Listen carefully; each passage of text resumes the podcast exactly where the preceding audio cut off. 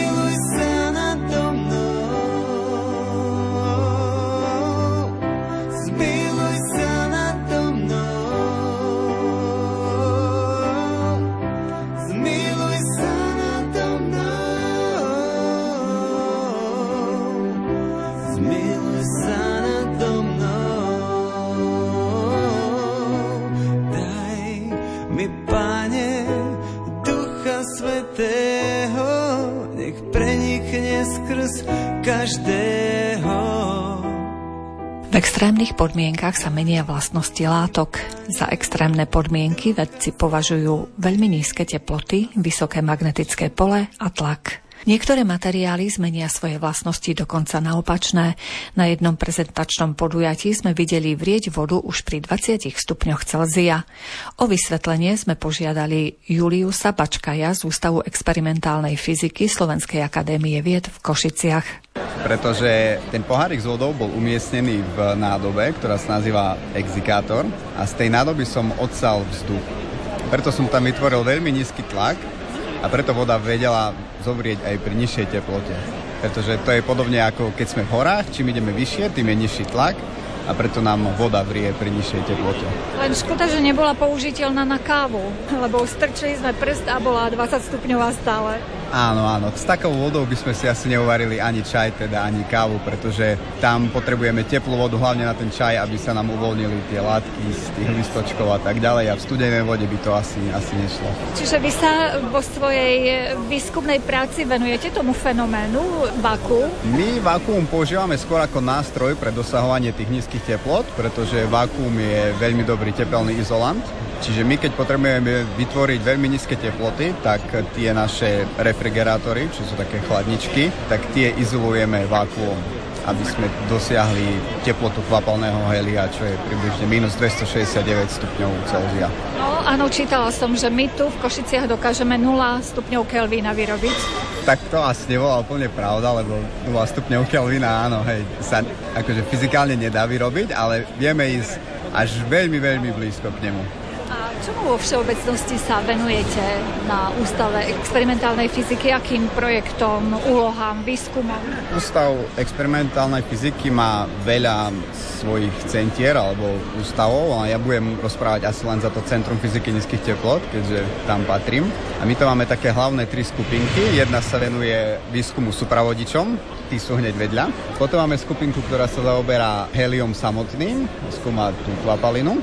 A potom máme skupinku, do ktorej patrím aj ja a tá sa vlastne venuje výskumu materiálov v extrémnych podmienkach, čím myslím teda vysoké magnetické pole, veľmi nízke teploty a takisto tlak. Čiže tie bežné materiály sa v týchto extrémnych podmienkach správajú úplne ináč ako bežne?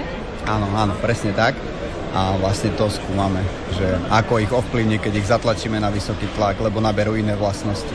Čo sa s nimi stane, keď ich skladíme na veľmi nízku teplotu. Z izolátorov sa stávajú supravodiče a podobné záležitosti.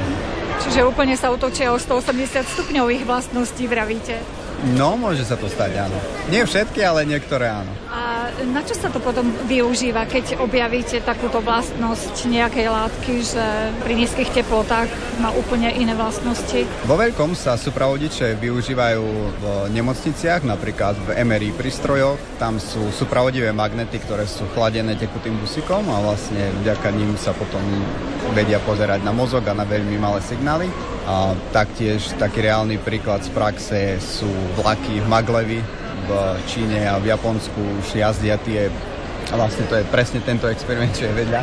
Oni fungujú na princípe magnetickej levitácie a čo by som spomenul možno ešte, myslím, že medzi New Yorkom a Manhattanom je zakopaný supravodivý kábel, ktorý prenáša elektrickú energiu taktiež pri nízkych teplotách Tých aplikácií by som povedal, že nie je ešte až tak veľa možno, pretože stále je potrebné to veľmi chladiť na veľmi nízke teploty a s tým je problém. Pretože už len narábať s tekutým dusíkom, treba dbať na bezpečnosť, nie je to úplne sranda. A akú najnižšiu teplotu vôbec ste vo vašom laboratóriu dosiahli? Sú to mikrokelviny, to keby som mal eh, na Celziové stupne nejak prepočítať, tak je to 0,00001 stupňa Celzia. Je to nula, veľa nul za ňou a potom... A to je úžasné. A akým spôsobom to robíte? Cez ten dusík? Alebo ako, ako sa to dá? To sú už veľmi špecifické prístroje, ktoré sa ani neúplne dajú kúpiť. To už je všetko vlastne, čo si vyrábame. Hlavne teda naši najskúsenejší pracovníci to si vedia vyrobiť. Tu sú rôzne refrigerátory, ktoré fungujú hlavne chladením kvapalným heliom, nie. A potom od toho kvapalného helia sa ďalej odvíja ďalšie, že napríklad e, odsávajú sa pary helia a to máte podobne ako keď si fúkate polievku, tak tie najteplejšie molekuly sú nad hladinou tesne. A tým, že my ich odfúkneme, z tej polievky vyjdú nové a tie odfúkneme ďalej a takto sa vlastne chladí polievočka. A my robíme to isté, že odsávame nad hladinou helia páry toho helia a tým pádom chladíme to helium. Čiže takto vieme zísť až na teplotu niekde okolo 1,5 stupňa kelvinových. No a potom ešte nižšie, tak to už sú rôzne demagnetizačné stupne a takéto veci, o ktorých som nechcel veľmi ani rozprávať, lebo No, povedal by som tak, že ako tak by som tomu aj rozumel, ale nerozumiem tomu natoľko, aby som to išiel niekomu vysvetľovať. A ešte v nejakom inom laboratóriu také čo dosiahli? Či môžeme sa tak píšiť, že v Košiciach máme najchladnejšie laboratórium? Určite nie sme najchladnejší na Zemi, ale nie je ich veľa. Tých laboratórií je aj taká európska mikrokelvinová platforma, a to sú vlastne združené laboratória v Európskej únie, tie, ktoré vedia vytvoriť podmienky mikrokelvinov a tých je teraz číslo nebude presné, lebo nepamätám si to, ale je to možno 8 alebo 7 laboratórií a neviem, či Košice nie sú taký ten najvýchodnejší bod na tej mapke Európskej únie aj Európy, kde sa vlastne dosahujú tieto teploty. Ale v tom nie som si úplne istý, no dúfam, že nerozprávam blúdy. Ale aj tak je to úžasné. Zrejme je pod tým podpísaná práca asi generácií výskumníkov v tejto oblasti. Áno, áno, určite. Tá vlastne tradícia v Košiciach Myslím, že to bolo 4 roky alebo 5 rokov dozadu, kedy sme v Košiciach oslavovali 50. výročie prvej kvapky Helia, čiže tá tradícia je tu už pomerne dosť dlhá. Ale zrejme asi táto oblasť má budúcnosť. Zdá sa, že keď začnete s aplikáciami pre bežnú prax, tak to bude opäť také zlomové. Áno, určite my ako fyzici sa na tie aplikačné vlastnosti alebo potenciál až tak nepozeráme, nám ide skoro ten základný výskum a vysvetliť princípy fungovania toho, ale áno, už napríklad len tie supravodiče majú veľký aplikačný potenciál, len ešte to treba doladiť, aby sa to dalo dobre použiť. No trošku práce aj ďalším generáciám nechajte. no, určite, o to sa nemusia bať. v čakárni na modré z neba nekúria. Zima je zima, že vraj odpovede zabalená v šupke. Ďaleko na juhu tam, kde je seno, nemusí byť ihla. Gombíky, špendlíky a vonku môže byť aj mínus 20. A vonku môže byť aj mínus 20, keď máš čiapku vlnenú a rukavice tiež a 5 metrový šál. Na, na, na na na na. Na na na na na na na. Na na na. Na na na. Na na na na na na Čakáre na teba, to je samota. S rebríkom do sveta. Duša moja oblečená nahota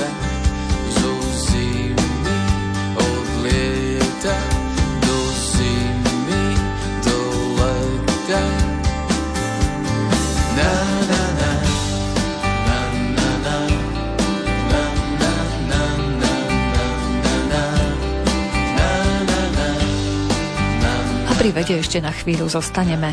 Tadeáš Kmecík, interný doktorant na katedre elektroniky a mechatroniky Fakulty elektrotechniky a informatiky Technickej univerzity v Košiciach, zaujal deti najmä simulátorom s volantom. Tento volant je vlastne simulátor jazdy autom bez servoriadenia, čiže simulátor nejakých starých vozídel. Čiže ako to niekedy prebiehalo, keď e, človek musel vyrovnávať nejaké nerovnosti na ceste a tak ďalej. To ste z nejakého starého vozidla vybrali? Nie, nie, jedná sa o normálne využitie moderných pónov v moderných simulátoroch. Dokážete simulovať aj moderné auta? Áno, dá sa simulovať, lebo dá sa tam nastaviť to tlmenie tých nerovností a tak ďalej. Čiže vieme nasimulovať rôzne javy, ktoré môžu nastať na vozovke a tak ďalej. To je práca asi programátorov, ktorí to tam všetko o, nastavia? Skôr kombinácia programátora a človeka, ktorý sa venuje mechatronike, čiže pohonom. Vy ste nazvali svoj stánok inteligentná mechatronika. V čom je tá inteligencia tej mechatroniky? Inteligencia tej mechaniky je vlastne v tom, že my na základe nejakého programu vieme nastaviť nejaké správanie toho motora. Čiže v tom je taká inteligentná. Čiže máme tu nejaké roboty a tak ďalej. Čiže vieme nastavovať nejaké pozície, udržiavať pozície, napríklad loptičku vo vzduchu a tak ďalej. A to sa týka akého odvetvia? Automobilového alebo všeobecne, hoci akých oblastí? Toto sa týka vlastne všeobecne priemyslu, čiže všade tam, kde sa využívajú motory, pohony a tak ďalej. Čiže niečo, čo sa hýbe. A čomu sa vy konkrétne venujete ako doktorant, akej práci, akému a... výskumu? Ja sa ako doktorant vlastne venujem využitiu neurónových sietí práve v oblasti pohonov. Čiže vy nám až do mozgu idete? Skôr taký digitálny neurón, čiže digitálne neurónové siete. Aký je to rozdiel medzi bežnými neurónovými sieťami a digitálnymi? V podstate to nie je až taký rozdiel, neurónová sieť digitálna beží na počítači. A dá sa z toho odvodiť treba z nejaké procesy bežných neurónových sieťach u človeka napríklad? Áno, vlastne, či je to digitálna neurónová sieť alebo neurónová sieť založená na ľudskom tele, alebo ktorá je využívaná v ľudskom tele, to pracujú na podobnom princípe, čiže vieme pomocou digitálnych nasimulovať tie, ktoré sú v ľudskom tele. A čo je výsledkom vášho výskumu? Tak výsledkom by malo byť nejaké aplikovanie a využitie tých neurónových sietí práve v tej oblasti pohonov. Čiže budete nejaké motory poháňať práve týmto? Áno. Čiže výsledkom by malo byť vlastne poháňanie motorov pomocou nejakých neurónových sietí. A potom v praxi, kde to môže mať využitie? V praxi to môžeme využiť v robotike, a tak ďalej. Čiže hoci kde, kde sa, ako som už spomínal, že sa používajú tie motory a pohony. A v čom je to čaro tohto odboru? že sa tomu venujete? Čaro tohto odboru vlastne spočíva v tom, že to, čo my naprogramujeme alebo nastavíme, tak sa to hýbe väčšinou. Čiže uvádzame veci do pohybu. Čo na prvý pohľad je zložité, tak počase vás poslúcha? Tak väčšinou musí. Na podujatí mali deti veľký záujem aj o to, čo sa dialo pri prezentačnom stánku nazvanom Kovožrúči. Vedecká pracovníčka nám síce nechcela prezradiť svoje meno, no k danej téme nám ochotne poskytla zaujímavé informácie. Preto hovoríme o kovožrútoch, lebo pracujeme s banskými vodami. A to znamená, že dvoma spôsobmi vlastne do našej práce zasahujú baktérie. Poprvé, ovplyvňujú vznik banských vod, pretože ako určite dobre viete, banská história Slovenska je veľmi bohatá a tým pádom, že tu boli otvorené mnohé bane, postupne nastal útom baníctva, pozatvárali sa tieto bane, boli pozatvárané, tak zostal tu taký problém, že nám začali vytekať z tých baní rôzne vody s veľmi vysokým obsahom kovov. To, že vôbec sa rozpúšťajú tie kovy vo vodách, spôsobujú autochtónne baktérie, ktoré sú prítomné v tých banských vodách. Čiže oni vyslovene urýchľujú tento proces. To je jedna vec, akým spôsobom sa stretávame s tými baktériami. A druhá vec je taký, že my e, v našej práci sa snažíme odstraňovať kovy z týchto vôd. Existujú rôzne technológie, sú veľmi zložité, pretože závisia od toho, o aký typ vody sa jedná, aké sú tam koncentrácie kovov, aké kovy sú tam prítomné. Čiže na každá voda potrebuje špecifický postup vypracovať na to, ako spracovať túto vodu a odstrániť z nej kovy. Okrem iného používame spôsob zrážania, kde sa používajú rôzne činidlá chemické, kde sa kovy môžu prítomné vo vode vyzrážať a potom odstrániť buď sedimentáciou alebo napríklad filtráciou, odstreďovaním. Druhýkrát sa môžeme stretávať s baktériami v takom slova zmysle, že existujú baktérie, ktoré produkujú sulfán, je to činidlo, ktoré sa môže využívať pri zrážaní kovov. A tieto baktérie izolujeme, keď ste košičanka, poznáte gajdovku, tá minerálna voda a tá zvláštna vôňa je spôsobená práve tým sulfánom, ktorý produkujú baktérie vo vode. My tento sulfán vieme, izolujeme tieto baktérie, vlastne svojím spôsobom podnecujeme vznik toho sulfánu a ten sulfán potom vieme využiť pri zrážaní kovov z banských vôd. Preto vlastne dvakrát máme tu tie baktérie. A ten sulfán je zdraviu prospešný, alebo nie? Lebo my bežne chodíme na tú gajdovku. E, to môžete kľudne piť, pretože táto voda je priebežne kontrolovaná, čiže určite môžete. A ten sulfán je vyslovene napríklad prítomný aj v tele človeka. Súčasňuje sa určitých procesov, ale samozrejme vždy sa jedná o určitú koncentráciu, ktorú môže človek požiť. Čiže e, títo malí pomocníci nám e, pomáhajú čistiť vody v podstate? Áno, áno, áno. Je to veľmi široko postavené skôr, tak e, by som povedala priateľne pre detičky, ale áno. A tieto technológie sa využívajú aj vo svete. Čiže to nie je nejaká science fiction, ale skutočne je to využiteľná technológia. Čiže vy na vašom pracovisku sa aj vedeckým výskumom venujete v tejto oblasti? Jednoznačne, jednoznačne. Teraz naše oddelenie, možno, že ste zaregistrovali práve problémy vo Vrakuni. Napríklad tam sa riešia organické znečistenia tak veľmi dobrú účinnú technológiu naši kolegovia z nášho oddelenia vypracovali. Inak by boli tu, ale boli pozvaní do Bratislavy, aby tú technológiu predviedli práve na týchto vedeckých dňoch v Bratislave. Čiže zaoberáme sa rôznymi priemyselne znečistenými vodami. Spolupracujete na tomto výskume aj treba so zahraničím, s nejakými ďalšími inštitúciami? Áno, dosť blízka spolupráca s e, českými inštitúciami, pretože napríklad Vysoká škola Banská v Ostrave. Kvôli tomu, že samozrejme je to podobná problematika, doslovne podobný problém. Potom e, Česká akadémia vied, tam e, z Ústavom mikrobiológie tiež nejaké kontakty sú. A potom napríklad máme pomerne úzkú spoluprácu s Ústavom v Ríme, ktorý rieši podobné problémy.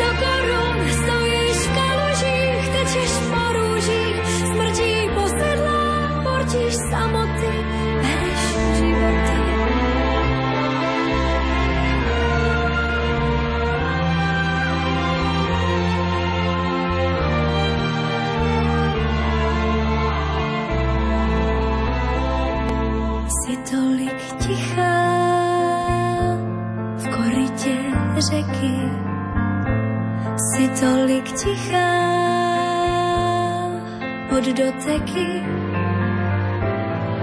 Mízo země. Si tolik tichá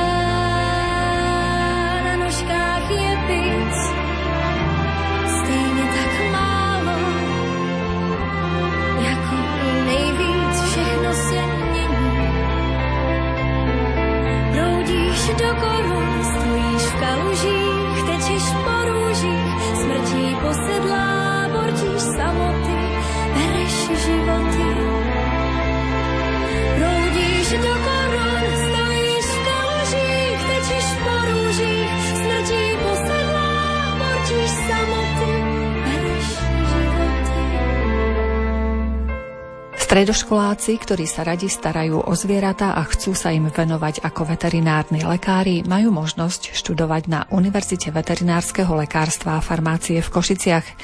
Škola so svojím labyrintom budov má aj rôzne historické zaujímavosti. I o tom sa budeme rozprávať s hovorkyňou univerzity Zuzanou Bobríkovou, na ktorú sme sa obrátili s otázkou, z akých vekov tieto budovy pochádzajú. Z dávnych vekov pochádza z dnešného pohľadu táto spleť budov. Niektoré sú staršie, niektoré sú novšie, ale tie pôvodné historické, ktoré sú ľahko rozoznateľné, sú zo začiatku 20. storočia, pretože v roku 1903 Uhorské ministerstvo spravodlivosti zriadilo tu vtedy na okraji mesta Košice kráľovskú polepšovňu na prevýchovu odsúdených, zanedbaných i mravne narušených mladistvých.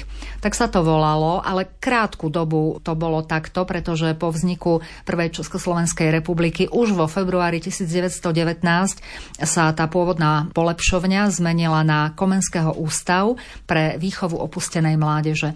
Bolo to obdobie po prvej svetovej vojne, bolo veľmi veľa sirôt, opustených detí, mladých ľudí, takže sa tu venovali sociálnej starostlivosti o siroty, ale aj starostlivosti o mládež, kde súdom bola určená pre výchova. No a okrem základného vzdelávania tu chovanci dostávali aj možnosť vyučiť sa 29 remeslám. Tu v tomto areáli asi posledným pozostatkom tejto remeselnej výchovy a výučby je náš skleník, kde dnes chodia na praktické cvičenia farmaceuti a tam každú jar sadia predovšetkým liečivé byliny, ale aj ďalšie, ktoré potom využívajú na cvičeniach ale je to aj možnosť, ako v tej historickej budove, dnes zrekonštruovanej, sa vrátiť naozaj k tomu pôvodnému poslaniu, ktoré tu Komenského ústav mal. Bolo to vlastne až do roku 1949, teda po ďalšej svetovej vojne, keď východné Slovensko veľmi výrazne cítilo nedostatok veterinárnych lekárov. Dovtedy jediná možnosť študovať veterinu bola v Čechách, na Morave, alebo potom vo Viedni, v Budapešti a v iných európskych krajinách. A tu na východe Slovenska priemyslu sme mali málo. Bola to polnohospodárska krajina, bolo tu veľa chovov a po vojne tie presuny zvierat boli veľmi nekontrolované. Začala sa rozvíjať nákaza, rôzne nákazy, rôzne choroby infekčné. Bolo to treba riešiť. Podarilo sa vtedajším mudrým ľuďom dosiahnuť, že nie v Bratislave, ale tu na východe Slovenska, kde sme to najviac potrebovali, sa rozhodli, že vznikne veterinárska vysoká škola a tak v roku 1949 vznikla. Vtedy sa volala Vysoká škola veterinárska. Naozaj začalo sa niekedy v máji s tou myšlienkou a v septembri už nastúpili prví študenti. Medzi tými, ktorí prišli do škôl, bola jedna jediná žena v prvom ročníku. Naozaj niekedy veteriná bolo mužské povolanie. Prevažovali muži, ktorí s veľkými zvieratami vedeli robiť lepšie ako ženy. Dnes je to naopak. Máme zhruba 70% dievčat a žien, mužov je menej. No a od toho roku 1949 od Vysokej školy veterinárskej ešte také dva momenty historické boli. V roku 1992 sa škola premenovala na Univerzitu veterinárskeho lekárstva a v roku 2010 pribudol aj názov farmácia. Takže dnes sme Univerzita veterinárskeho lekárstva a farmácie v Košiciach. Váš areál, keď sme už pri ňom, zdobí aj socha konia Arda, to má tiež svoju históriu. Áno, je to e, veľmi zaujímavá bronzová plastika. Volá sa Ardo, a tí, ktorí poznajú v Prahe Václavské námestie, tak si môžu pozrieť na vlastné oči, že presne tento kôň je identický s našim koňom. Keď Jozef Václav Myslbek pripravoval štúdiu koňa pre svätého Václava, tak e, hľadal najlepšieho koňa, aký by vyhovoval jeho predstavám našiel živého žrebca, ktorý mu niekoľko dní aj stal ako model a nakoniec z neho vznikla táto socha. No a historicky pri 30. výročí našej univerzity a 60. výročí Brnianskej eh, veterinárnej univerzity boli odliaté dva totožné bronzové modely čím sa vlastne demonstrovala spätosť univerzity v Brne a našej vysokej školy a takto sa dostali dva totožné kone na tieto dve univerzity. 10 rokov bola naša plastika, košická plastika Arda zapožičaná mestu a stála uprostred historického centra mesta, ale potom sa vrátila k nám do areálu a dnes je symbolom školy, vytvorilo sa na také srdce naozaj aj areálu nášho. Študenti v lete, keď je pekné počasie, sedávajú práve okolo Arda. Máme tam lavičky, máme tam pekný trávnik. Je to naozaj také konské srdce nášho areálu. Ardo sa stal symbolom univerzity a aj klinika koní, ktorá tu je a naši špecialisti, ktorí sa liečbe koní venujú, sú aj medzinárodne uznávaní, takže ten chov koní a starostlivosť o kone je u nás jednou z priorit. Máme vlastný jazdecký areál, na triede Košického vládneho programu nad Popradskou cestou, čiže usporadúvajú sa tam pravidelne súťaže, jazdecké súťaže, študenti sa tam chodia dokonaľovať v práci s koňmi, je tam ustajnených 60 koní, čo je plná kapacita. Máme tam kone, ktoré si prenajímajú ustajnenie, čiže je to pre nás trošku aj prínos, ale napríklad aj oddelenie jazdeckej polície sídli práve tam a policajti, ktorí vykonávajú svoju službu na koňoch, využívajú náš areál, ale aj spolupracujú s našimi odborníkmi pri výcviku, pri starostlivosti o kone, čiže je to taká vzájomne osožná spolupráca. Známe sú, myslím, že aj vo svete voltižérky naše košické. Áno, je to klub, ktorý pracuje a stretávajú sa práve tam v jazdeckom areáli a opäť je to náš doktor Marian Pavľák, ktorý vedie tento klub Voltíže. Sú veľmi úspešné dievčatá. Je to predovšetkým práca tých mladších dievčat, žiačok, mladších žiačok, starších žiačok, junioriek, ktoré sú úspešné aj na zahraničných súťažiach. Majú k dispozícii krásnu halu, majú kone, na ktorých môžu trénovať a ukazujú sa výsledky, ktoré naozaj reprezentujú opäť našu univerzitu a my sme za to veľmi vďační. Želví blues v pomalém rytmu hrané, želví blues o tíži krunýře, želví blues, já zpívám pro vás, pane, v nobl kvartíře. Želví blues tu ze stěn na mě padá. Želví blues líné a staletné. Želví blues já vůbec nemám ráda. Vždyť je prokleté. To na člověka někdy padne, stejně jak na želvu vám už nepomůže žádné jiné blues, jen želví blues. Želví blues tu ze stěn na mě padá, želví blues, líné a staleté, želví blues, já vůbec nemám ráda vždyť je prokleté.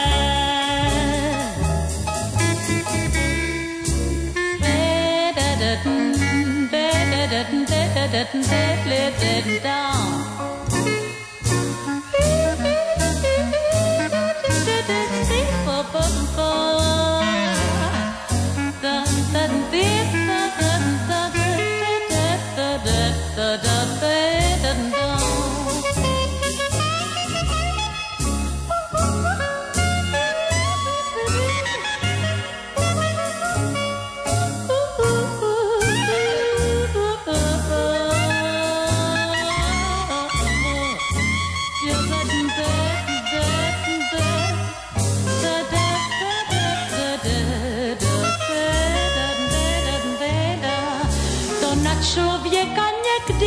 padne stejně jak na želvu. Vám už nepomůže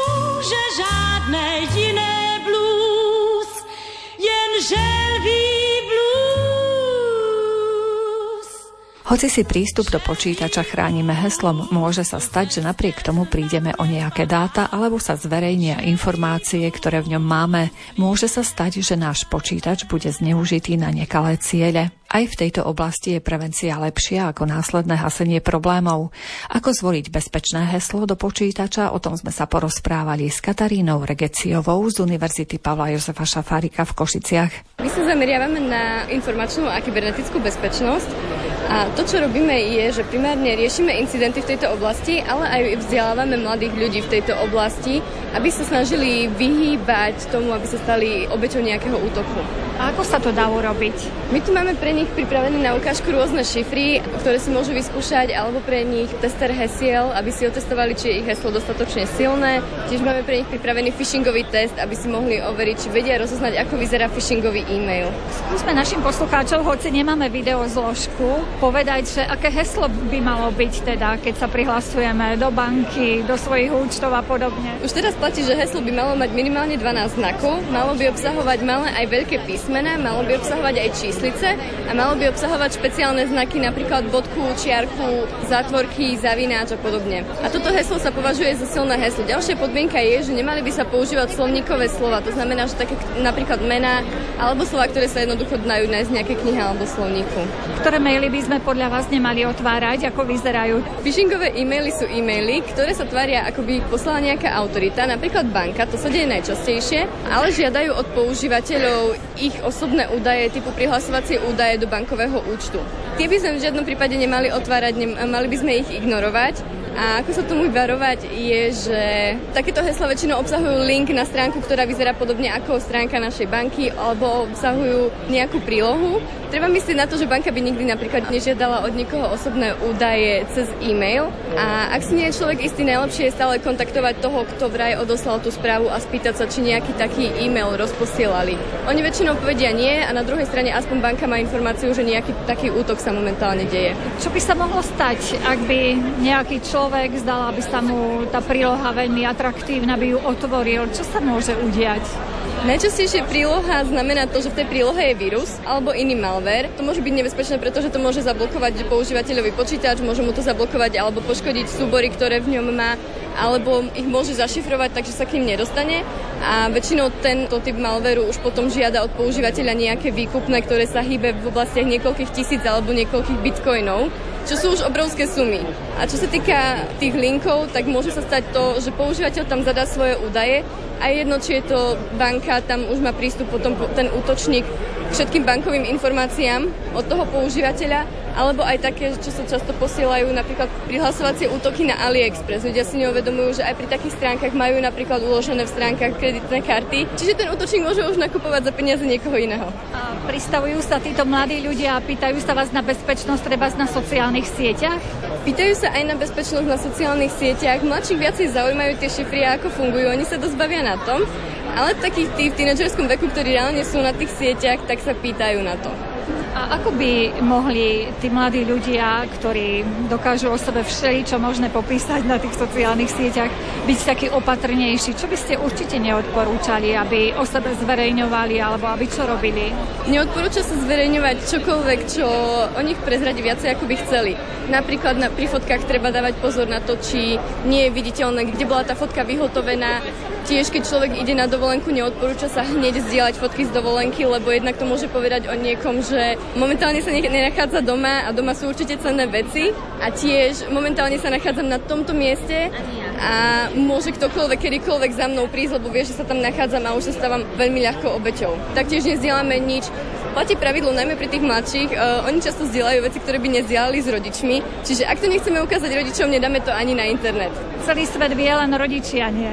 Áno. Myslíte si, že môžu pomôcť antivírusové programy pri niektorých e, nebezpečenstvách? Antivírusové programy určite pomáhajú, pretože napríklad pri tých nebezpečných prílohách upozornia používateľa, že táto príloha vyzerá nebezpečne, dávajte si pozor a často aj zablokujú útoky, ktoré si my ani nevšimneme alebo nevieme o tom, že nejaký taký útok je. Nie je to 100% ochrana, lebo tie útoky, tie malvery sa stále vytvárajú nové, ale je to lepšie ako nič a je to dosť veľká ochrana na to, aby to používateľovi pomohlo.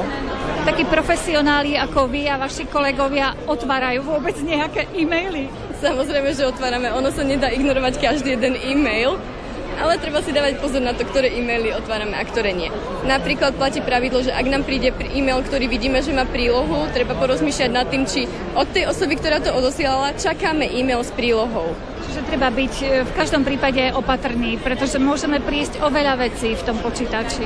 Áno, ľudia si často neuvedomujú, že v tom počítači majú toho viacej. Väčšina ľudí má aj pocit, že v tom počítači nemá nič také dôležité a nevadilo by im, že by sa to zdieľalo, že by to niekam uniklo. Ale ono aj také maličkosti dokážu o človeku veľa prezradiť, možno aj veci, ktoré by nechcel zdieľať to je jedna vec. Druhá vec je, že sú útoky, ktoré nejdú vyslovene po dátach toho používateľa, ale využívajú jeho zariadenie na iný útok.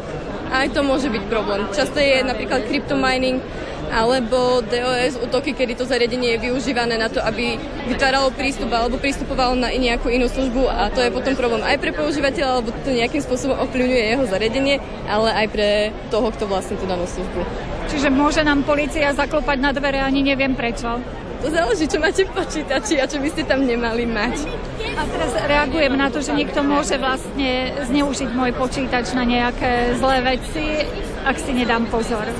Áno, ale policia by v takomto prípade si preverila, že komu patrí ten počítač, či je ten človek nejakým spôsobom podozrivý, alebo či je pravdepodobné, že on vykonáva tú aktivitu. Nie je to len také, že ok, vidím, že tento počítač sa využíva na nejakú nekalú aktivitu, tak idem rovno klopať cudzím ľuďom na dvere. Oni určite si to preverujú viac do hĺbky, ako my vieme, že by to mohlo prebiehať a určite nie je len tak, že mi zaklopú na dvere.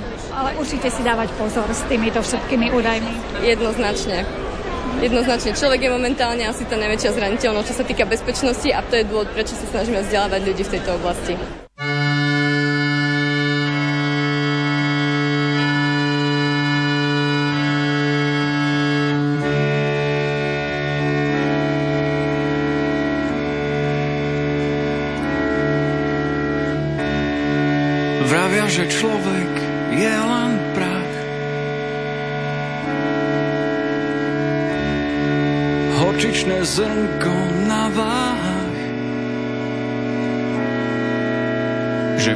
Svete sa ľahko stratí, spletí ciest riek a tratí. Že je mravcom vo vesmíre, Stačí, keď v to uveríme. Máme naviac, než sa hlása. Viera tá vrchy prenáša. 6 miliard ľudí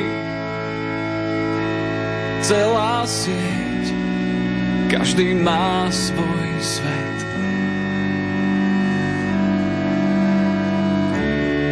a v tom svete ďalšie svety spájajú nás ľudské vety.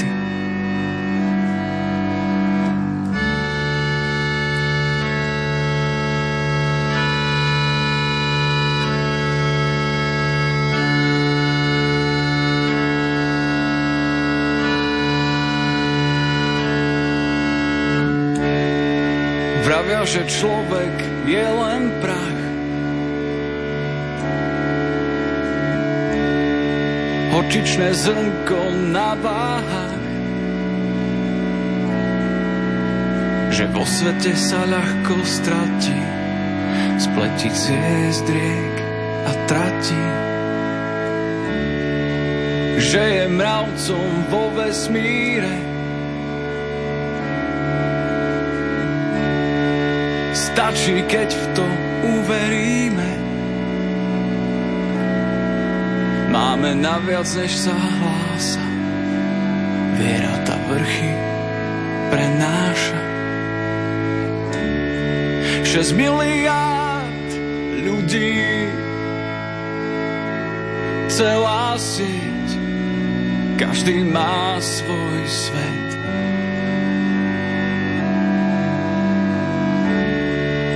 Tom svete ďalšie svety spájajú nás ľudské vety. Kým sú tu tí, čo ich vyslovia,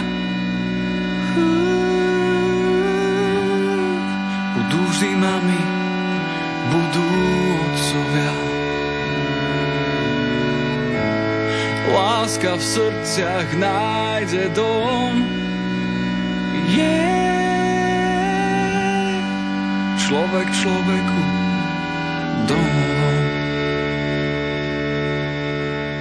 Sestra Ulrika z košickej komunity sestier Uršulínok pridala svoje pomocné ruky k činnostiam arcidieceznej Charity Košice z počiatku ako dobrovoľníčka. Od mája sa však stala jej zamestnankyňou a práca ju veľmi obohacuje, ale o svojej ceste k Charite nám porozpráva už ona sama.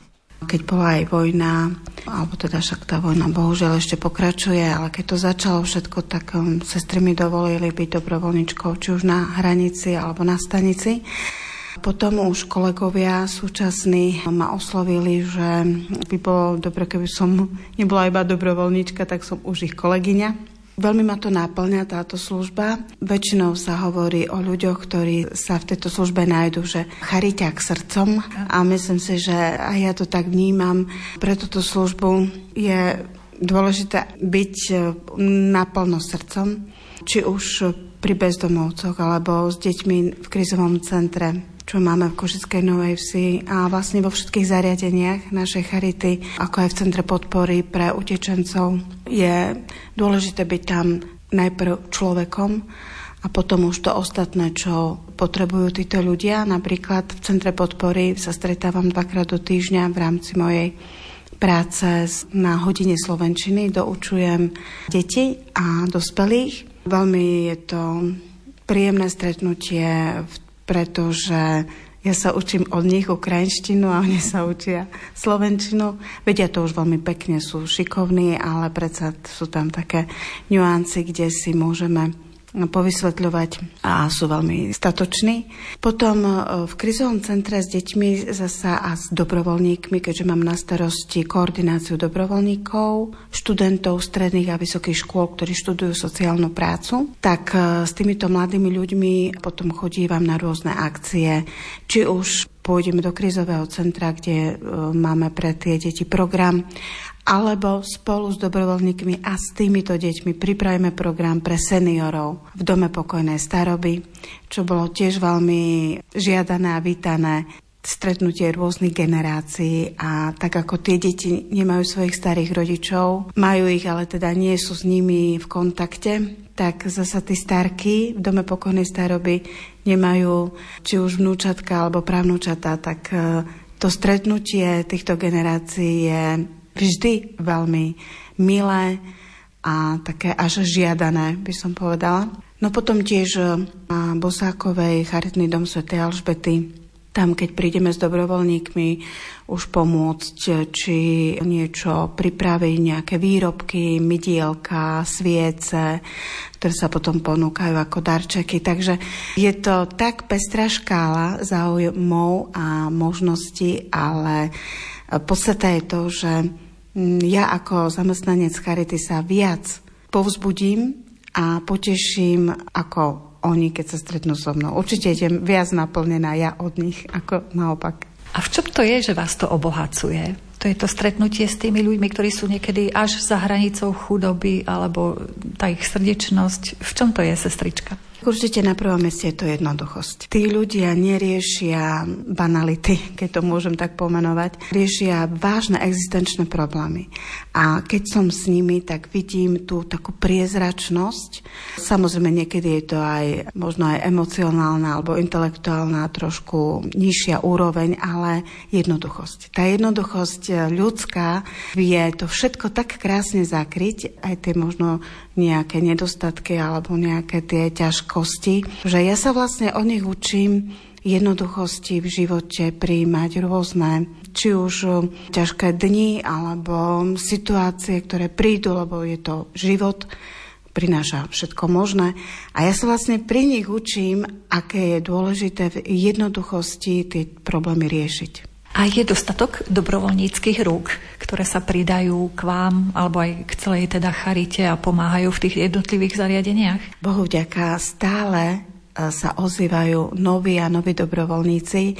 Vlastne za ten krátky čas, čo som e, na Charite zamestnaná, tak môžem povedať, že vyše 25 či mladých ľudí, alebo už aj dôchodcov, ktorí si chcú ten voľný čas vyplniť e, službou a nejakou tvorivou činnosťou, tak e, títo ľudia sa prihlásia, nájdu si kontakt na webovej stránke Charity a už dohodneme spoločne, či už náplň práce, alebo do ktorého zariadenia by chceli ísť. Takže za ten krátky čas som dosť povzbudená, že rôzne vekové kategórie od študentov až po dôchodcov sa hlásia a chcú niečo vo svojom voľnom čase urobiť, aby ich to naplňalo a samozrejme potom, keď sa s nimi aj rozprávam a tú spätnú väzbu si chcem trošku od nich vypýtať, tak um, ani jeden mi nepovie niečo negatívne alebo priam až také, že je sklamaný z tejto spolupráce, ale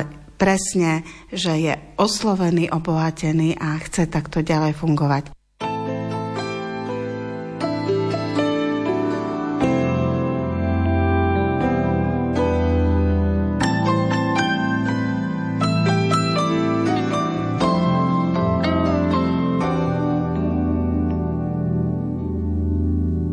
Že moja duša má farbu, aj keď neviem povedať akú. Viem, že radosť má pravdu, že práve ona najviac odolá strachu. Viem svoje opadaní, o plazení, o vstávaní, o lietaní. Viem o sebe to, čo chcem, aj čo nechcem som oheň, horúci dých života. Hrejem aj pálim, som žiara, v tele zavretá, v tele živá. Dostala som šancu žiť a s ňou, svoj plamienok nádejí a snov. Dostala som právo žiť, pre svoj život urobiť stále viac zázrakov, stále viac zázrakov. Viem, že moja duša má tóny, často ich počujem znieť, keď sa stratia v ozvene je ticho. Hádžem si záchrannú sieť, viem svoje opadaní, o vstávaní, o lietaní. Viem, ako sa cíti zničený chrám. Viem o cudzích božstvách v mojom živote, pred kamenou tvárou slablo moje svetlo, až kým v úplnej prázdnote nezačalo hľadať seba samé. Seba samé. Dostala som šancu žiť a s ňou svoj plamienok nádejí a snov. Dostala som právo žiť, pre svoj život urobiť stále viac zázrakov, stále viac zázrakov.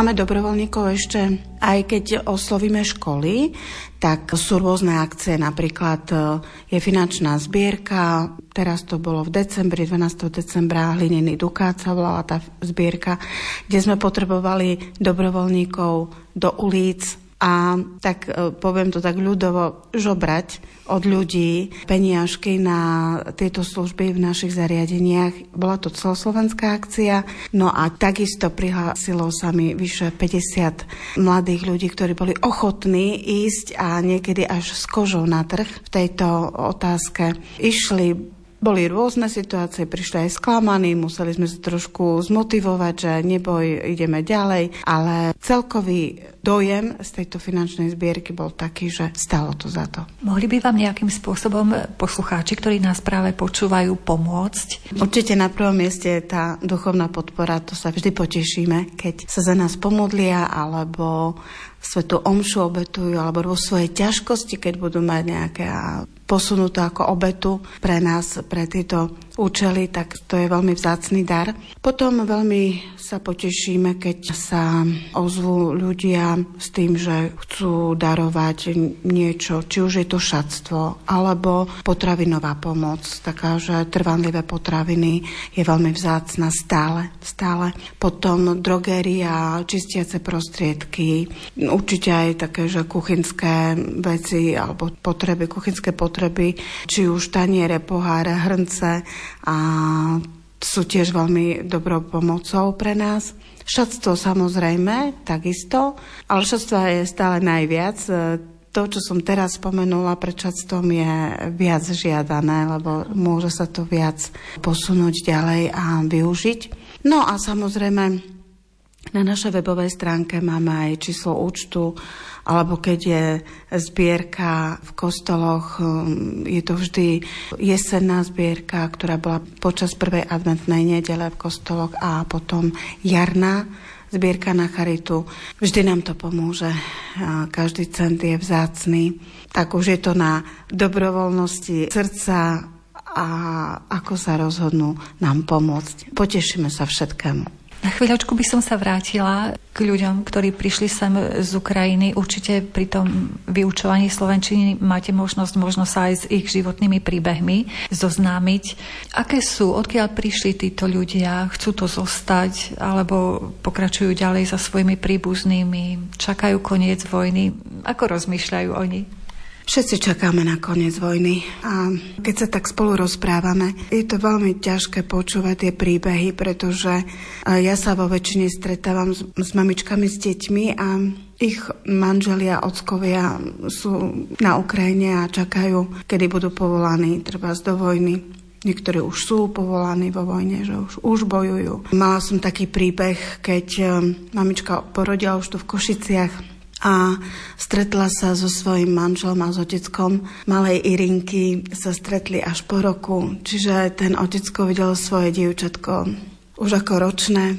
A sú to veľmi také smutné príbehy, najmä teraz, keď zase sa obnovili v decembri tie útoky a veľmi tvrdé útoky, tak e, my začíname hodinu tým, že sa vyrozprávajú žienky si poplačú a potom pokračujeme ďalej uh, s tým, že áno, chcú zostať na Slovensku, lebo nemajú kam ísť a nemajú sa už ani kam vrátiť. A Veľa z nich si už našlo prácu, že pracujú, naozaj sú to ženy, ktoré sú v produktívnom veku a nerozmýšľajú nad tým, že je vyštudovaná lekárka, učiteľka a pracuje v školskej jedálni ako kuchárka alebo pomocná kuchárka, alebo stojí za pásom vo výrobe, kde pracuje ťažko manuálne, nezamýšľajú sa nad tým, že vyštudovali úplne čosi iné a úplne čo iné vykonávajú, lebo chcú pracovať.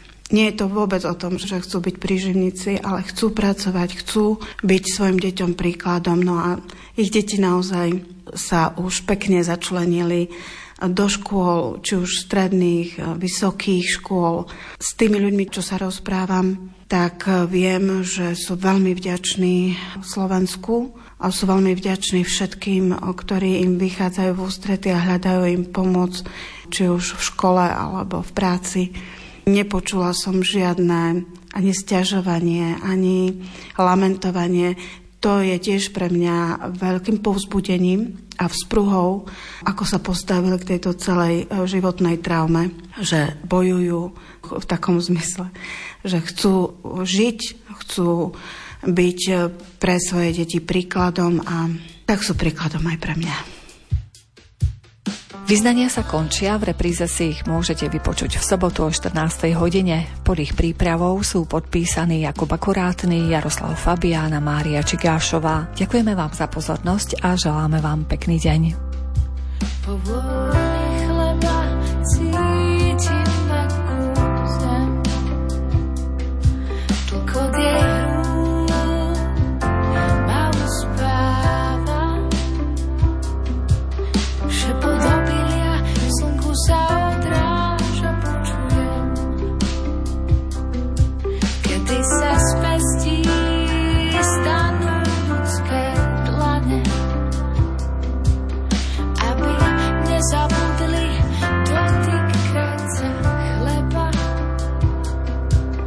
Čo viac